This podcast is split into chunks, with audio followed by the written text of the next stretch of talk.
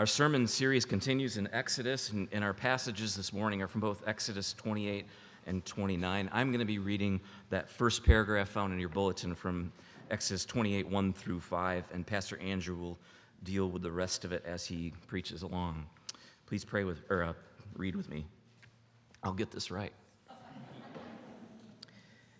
then bring near to you Aaron, your brother, and his sons with him from among the people of Israel to serve me as priest. Aaron and Aaron's sons, Nadab and Abihu, Eleazar and Ithamar. And you shall make holy garments for Aaron your brother, for glory, glory and for beauty. You shall speak to all the skillful, whom I have filled with a spirit of skill, that they make Aaron's garments to consecrate him for my priesthood. These are the garments that they shall make a breastpiece, an ephod, a robe, a coat of checker work, a turban, and a sash. They shall make holy garments for Aaron your brother and his sons to serve me as priests. They shall receive gold, blue and purple and scarlet yarns, and fine twined linen. The word of our Lord. Please pray with me.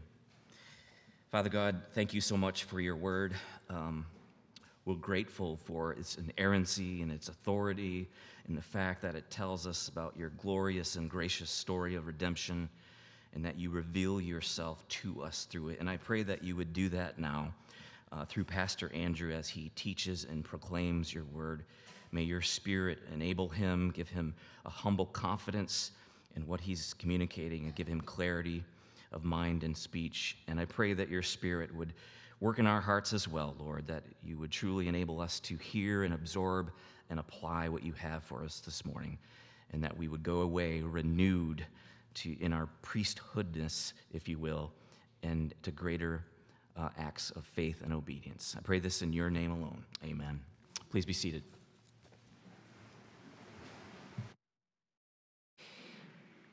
For a minute there, I thought Jim was going to talk about our priest hoodie. Uh, that might be a new thing we have to think about.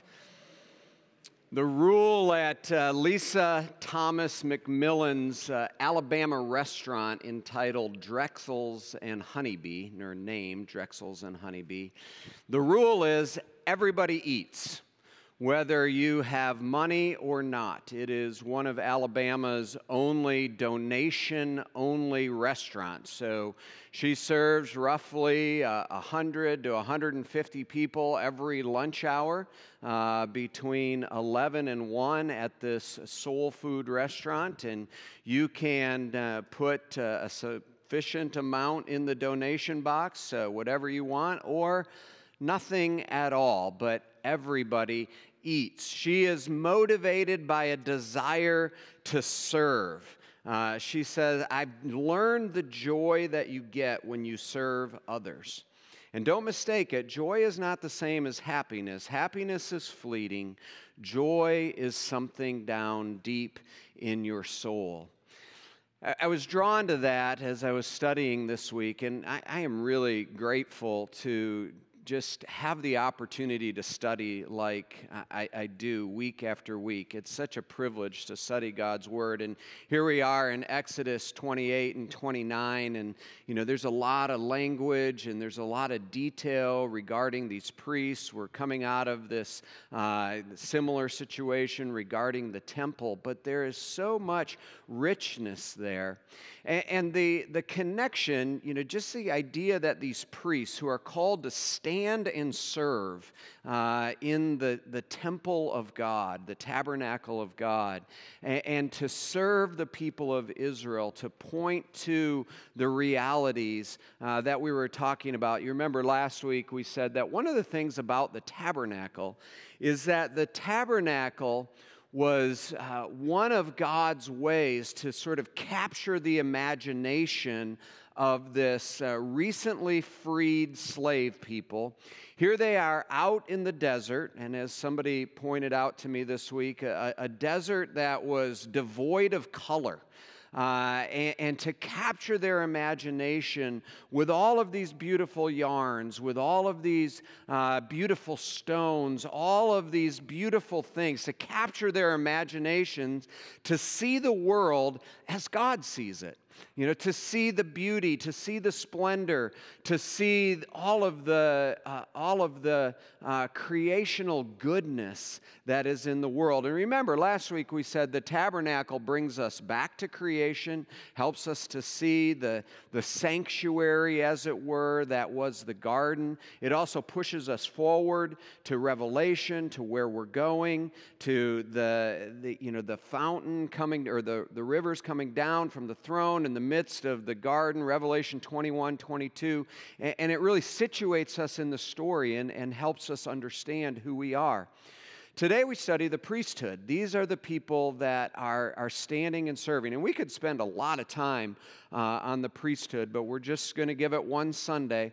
But I hope you will see uh, just how, in a similar way to the tabernacle, the, the priesthood, the, the institution of the priesthood, wants to capture our imaginations uh, for what it means to live before God, even today.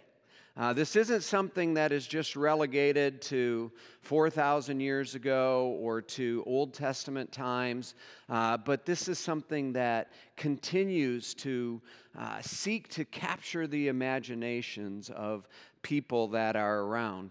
So I want to walk through, the, I want to spend the first couple of points glory and beauty, shoulders and heart, really focusing on the Old Testament priesthood. And then when we start talking about linen and blood, we want to see how Christ fulfills the office of priesthood. And, and then that last one, standing and serving, we want to talk about what that means for us in the here and now. So, these, these four, uh, four ideas, eight words. I'm doing a lot in the outline this week, you know, more than uh, just three points and three words, but uh, we, we, we, we expanded our ideas this morning. Glory and beauty. Perhaps you noticed that in the passage that Jim read. Uh, you shall make holy garments for Aaron your brother for glory and for beauty. This comes up again later uh, towards the end. I think it's verse 40 of chapter 28 um, this, uh, this phrase. And, and, perhaps you notice that, you know, certainly the tabernacle was made to display glory and beauty in the midst of this drab wilderness setting. Uh, the, the priesthood as well uses a lot of the same things. Uh, there are the same yarns, the same colors. There, if you study it closely, you see that there is some of the same skill and weaves that are used to make these, uh, these colors. And then there's all of this gold in the same way that gold adorned the tabernacle, gold filigree and uh, all of these different things adorned the priestly garments. There are these precious stones that we see uh, on the shoulders and in the breastplate. Uh, and, and all of it speaks to the glory and the beauty that, that God bestows into the world, and, and here specifically on people. Uh, so you have the tabernacle that, that displays kind of creation in the world and all of that. But now we come in and, and God says, understand that, that the glory and the beauty rest very clearly on my people as well. And the priest is a representative of that. In some ways, the priest becomes kind of this walking tabernacle uh, that displays God's glory, God's beauty. God's presence. If you remember, last week we said 25 8 uh, that the, the tabernacle was the place where God dwells. And so now we see in the person of the priest uh, that God is pointing to, He is promising, He's indicating that not only do I dwell in a in a building or in a structure, uh, but I also dwell within a person.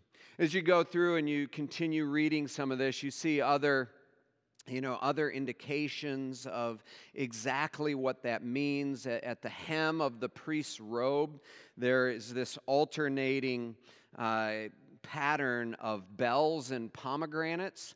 Uh, and, and again, indicating just the presence of God. Why did the priests wear the bells at the hem of their, their garment? So people knew, like they, they knew, like if they heard these bells, there's a priest coming. You know, God Himself is in our midst. There's a fruitfulness with the pomegranates. Pomegranates were one of the things that they uh, found in the promised land. There's the fruitfulness of the Lord uh, that exudes through the presence of the priest. So the priest, in his uh, as he decks himself out, as he, as he wears the, this intricate garb the turban, the sash, uh, the breastpiece, the ephod, the robe, the checkered coat, the, there's holy underwear, even as, as, the, as the priest decks himself out in this, he becomes a picture of the presence of God, he becomes a picture of God's glory and God's beauty before the people. So, as they just look at the priests, these are the things that they are thinking. And then, as the priest begins to exercise his duties, they're drawn in even deeper. What does the, what does the priest do? Well, let me read this next section, uh, beginning in verse 21. There shall be twelve stones with their names according to the names of the sons of Israel. They shall be like signets, each engraved with its name for the twelve tribes. Uh, and then it goes on to say Aaron shall bear the names of the sons of Israel and the breastpiece of his ju- breastpiece of judgment on his heart when he goes into the holy place to bring them to regular remembrance before the Lord. And in the breastpiece of judgment you shall put the Urim and the Thummim, and they shall be on Aaron's heart when he goes in before the Lord. Thus shall Aaron bear the judgment of the people of Israel on his heart before the Lord regularly. Just before this, in uh, beginning in verse 6, around verse 8, uh, you see that there is. Um, uh, two onyx stones, verse 9, and engrave on them the names of the sons of Israel, six of the names on one stone, the names of the remaining six on the other stone in the order of their birth. Uh, as a jeweler engraves a signet, so shall you engrave them. You shall enclose them in settings of gold filigree. Verse 12 You shall set the two stones on the shoulder pieces of the ephod as stones of remembrance for the sons of Israel. And Aaron shall bear their names before the Lord on his two shoulders uh, for remembrance. So, here the priest is, and the priest, you know, is the one who goes into uh, the holy place, and then once a year the high priest goes into the Holy of Holies. And, and he's clothed in this way, all of this clothes that reminds the people of the glory and the beauty of God, who he is. And then we're told that he has these functions. Uh, and, and his functions are uh, primarily to carry the people on his shoulders and on his heart uh, into the presence of the Lord. Uh, on his shoulders, uh, the place of responsibility, the place of, of government. You remember Isaiah 9 when it talks about the Lord Jesus, the prophecy, the, the government shall be upon his shoulders, and his name shall be called Wonderful Counselor, Mighty God. Uh, most certainly referring back to this picture of the priesthood and, and what it is that that the priests did as they bear the responsibility of the people, their, their soul care into the presence of God. And, and then each individual tribe is pictured with a precious stone, and, and they're pra- placed into this breastpiece. And, and it says he brings them in close to his heart. Uh, now, heart here is not the Disney version of heart, uh, you know, where we follow your heart and it's just your emotions and your feelings. But this is the more holistic Hebrew concept of heart, where it's the, it's the core of who we are. it's our will, it's our emotions, it's, it's the deepest part of who we are. and the picture here is, is the priest bringing the people of Israel into the presence of, of the Lord with the core of his very being. And this was the call for the priests. The call for the priests was, was to stand picturing uh, God, picturing His glory, picturing the beauty, all of these things, serving the people by, by taking responsibility for their well being, for their soul care. If you read forward in Leviticus chapter 10, uh, the, the priests were the ones who were to teach Israel the distinctions between the holy and profane, between the unclean and clean. They were the ones that were to keep Israel safe. Like that was their responsibility as the priesthood. And they were to do it from the core of their being with, with love in their heart. They were to serve joyfully, they were to serve willingly, they were to serve uh, with, a, with a wholehearted devotion to the task that they were to be given. This is really a, a, gift, you know, as you as you see this beaten down, you know, broken spirit, harsh slavery, former idol worshiping people coming out of Israel. How do we live before the presence of this holy, majestic God? How is it that we are to exist in his presence? God says, I'm going to create a place for you uh, where you can be transposed into you know the greater reality of your place in the world. And i'm going to give you a people uh, that is going to be dedicated to serving you. I'm going to give you a people that is going to be dedicated to bringing you on their shoulders and on their heart into the very presence of god. What a, what a beautiful picture of how God loves his people. What a beautiful picture of how he serves his people. And already you can see how Christ, as our great high priest, fulfills that to the uttermost. Uh, he bears the he bears the responsibility for our cleanliness on his shoulders.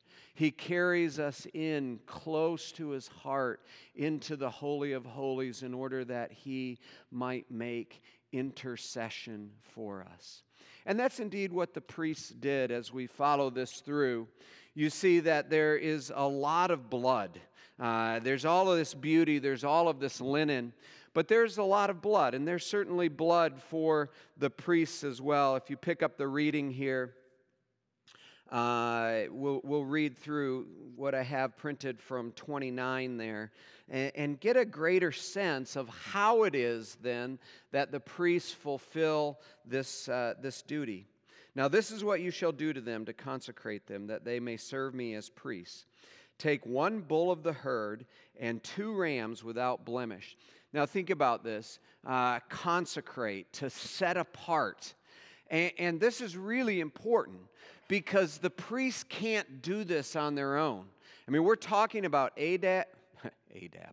We're talking about Aaron, Nadab, and Abihu. You, you know a little bit of their history. Aaron uh, in a very short time, before he's even consecrated, is going to facilitate the Israelites' great disobedience with the golden calf in chapter 32.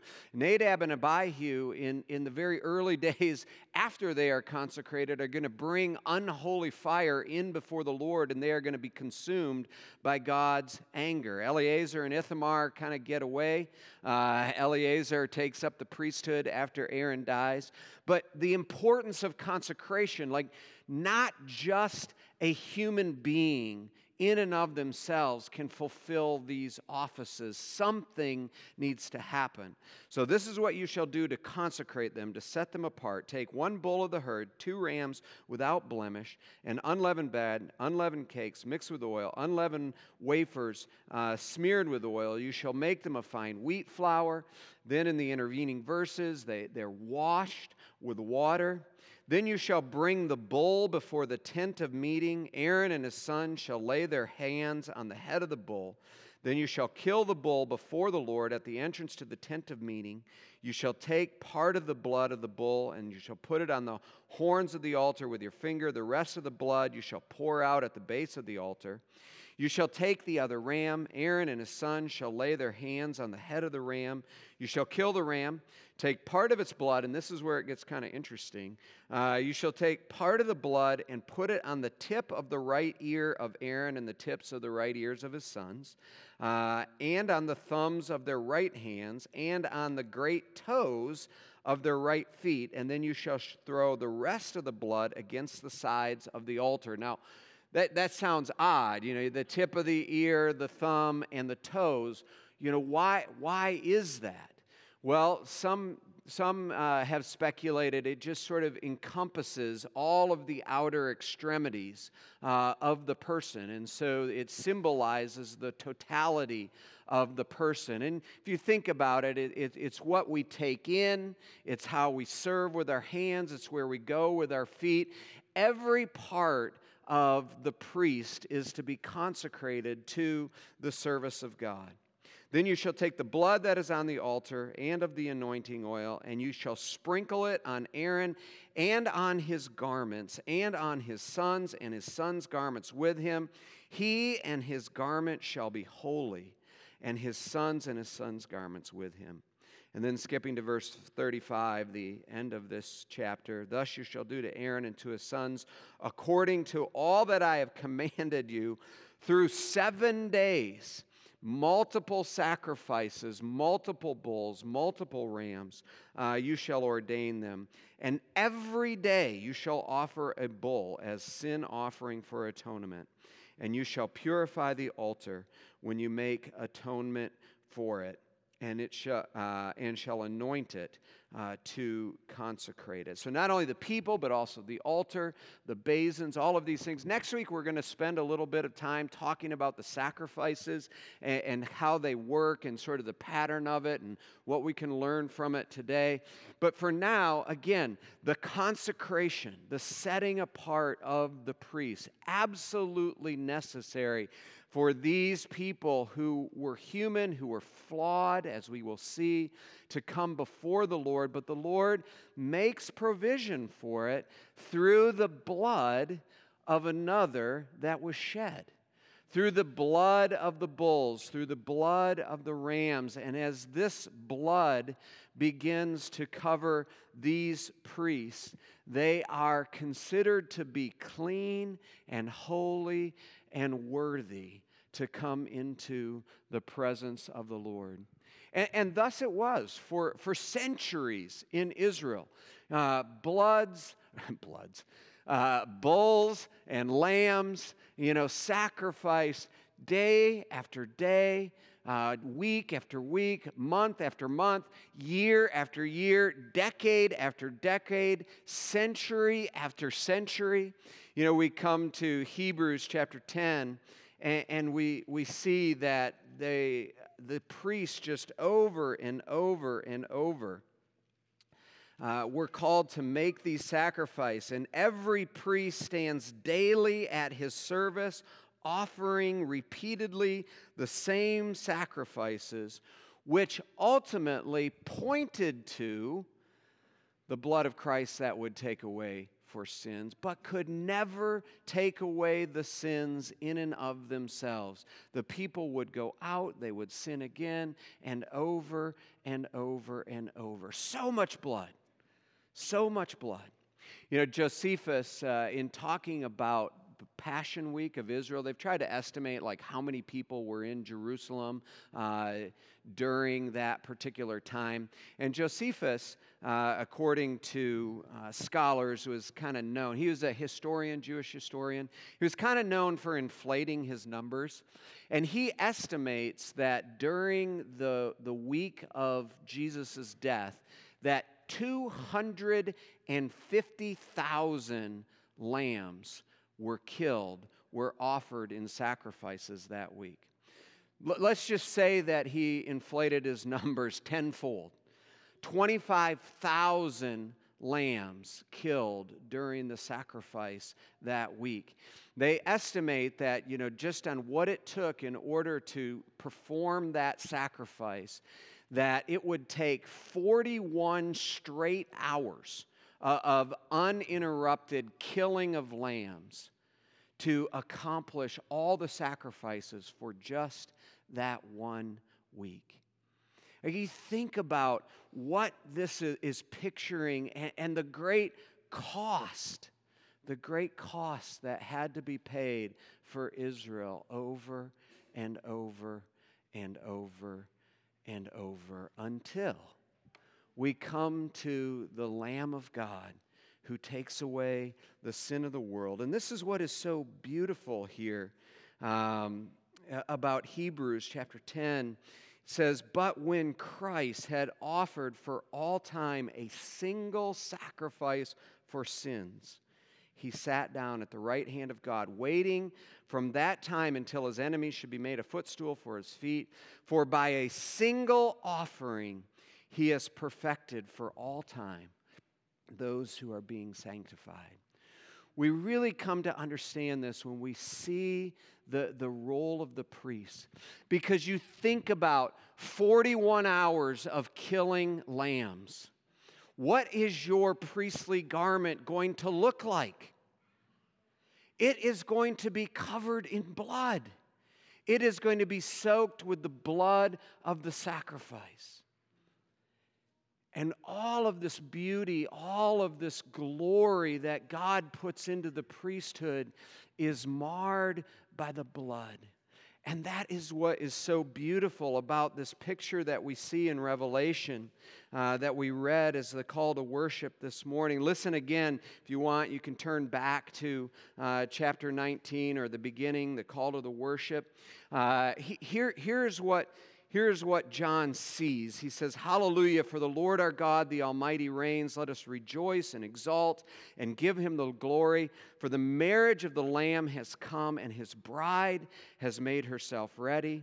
It was granted her, listen, and, and understand the priestly language that is being used here. It was granted her to clothe herself with fine linen, bright and pure. Then I saw heaven open, and behold, a white horse. The one sitting on it is called Faithful and True. And in righteousness he judges and makes war. His eyes are like a flame of fire, and on his head are many diadems. He has a name written that no one knows but himself. He is clothed in a robe dipped in blood. And the name by which he is called is the Word of God and the armies of heaven, arrayed in fine linen, white and pure, were following him on white horses. Listen, this is before battle.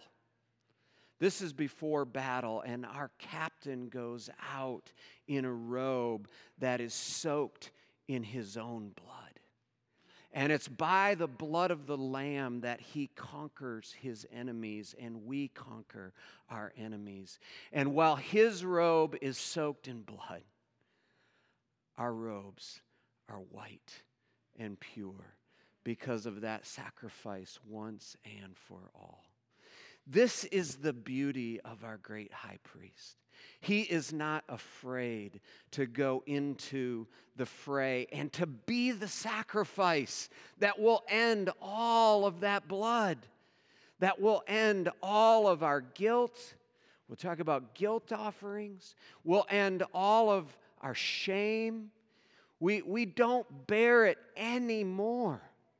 We are clothed in linen, fine linen, these priestly garments that are white and pure, that are bright, that speak to the world around us.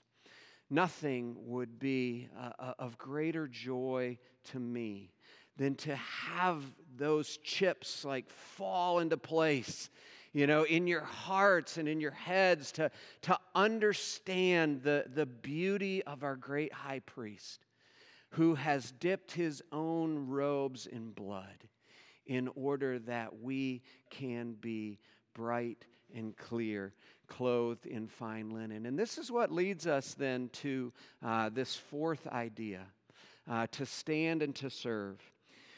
Here we have the priesthood that we are talking about, but, and this is so, so important, God has always, always conceived of all of his people as priests. You remember, we saw it in our moment of silent meditation, Exodus 19. They come to the mountain. They come out of, uh, they've come out of Egypt, bedraggled, beaten down, all of this.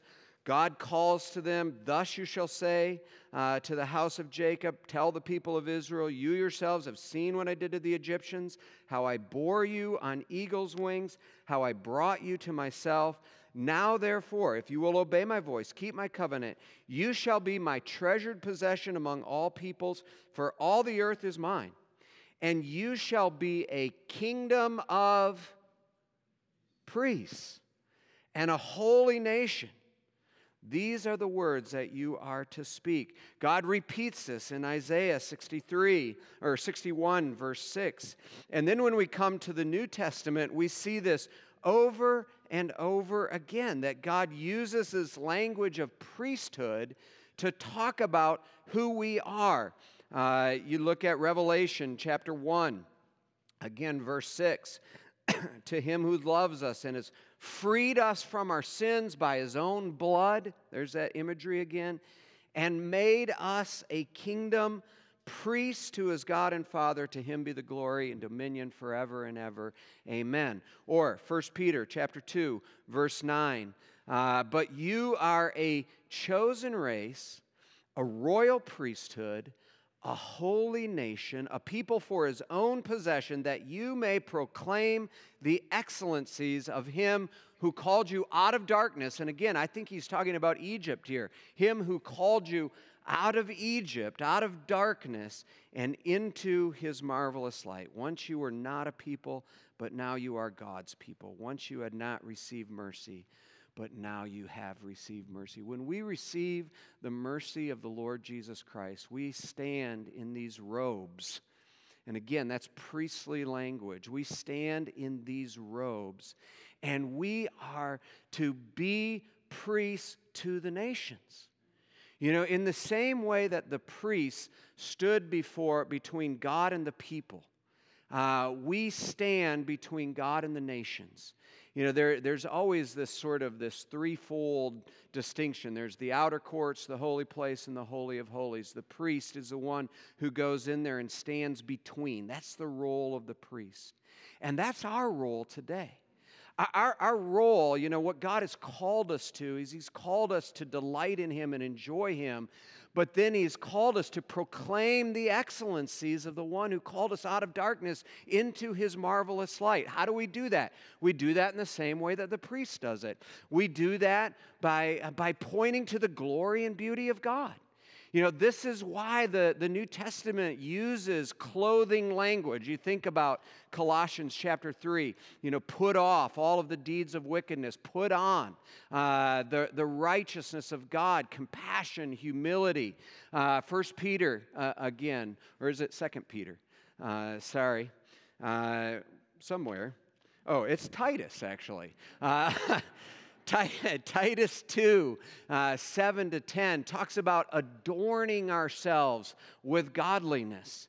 You know, we, we are to capture people's imaginations in the same way that the priests captured the imaginations of the people of Israel and pointed them to a reality that was beyond themselves. Our lives are to be so adorned, so clothed with beauty and with grace, with winsomeness you know, that's the call that we would adorn our lives with godliness and we would point to the goodness of the Lord Jesus Christ. The priests, they, they bore the nation of Israel on their shoulders and on their heart before the presence of God. Are you doing that?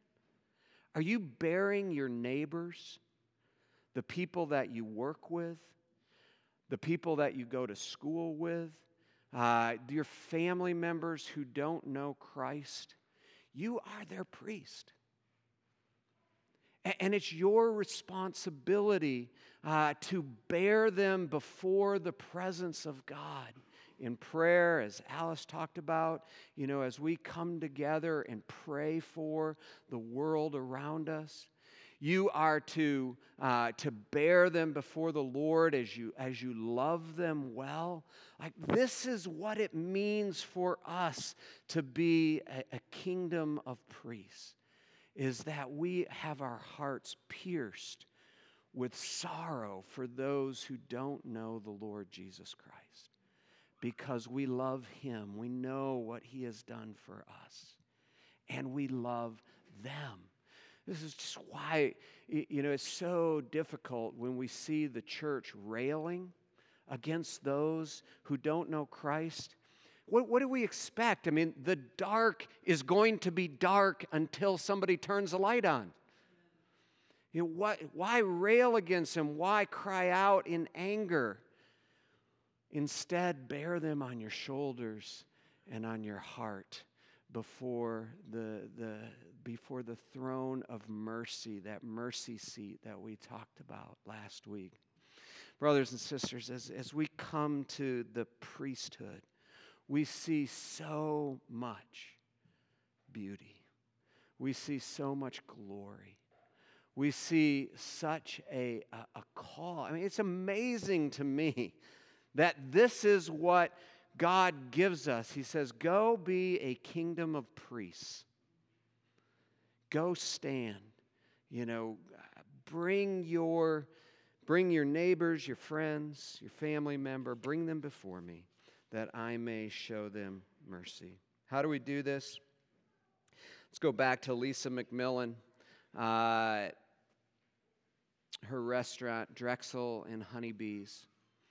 She says this uh, She pours the joy from her soul into her fried chicken, her stewed okra, her tomatoes, her mac and cheese, her pork chops, only to find herself continually refilled. The more you do, the more you're able to do, the richer you become not with things or money, but with love, she says. I don't think nothing can top that. She taps into a principle here that is so true. We, we serve and we empty ourselves out, but the Lord continues to refill us because ultimately it's not us, is it? We, we haven't washed our robes, He's washed our robes and He's made us clean.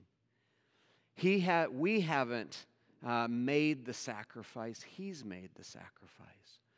So we can have confidence that the more we pour ourselves out, the more He will continue to refill us. Will you join me in prayer? Father, we thank you for this, this word and for this picture of the priesthood. Um, Lord, it is uh, such a such a colorful picture, such a meaningful picture, uh, such a, a promise fulfilled in the person of Jesus. We're so grateful.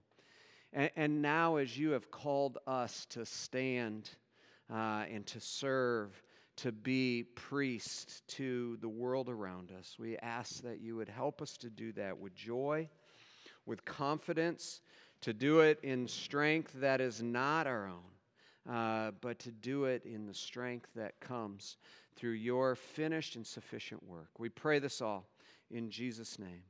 Amen.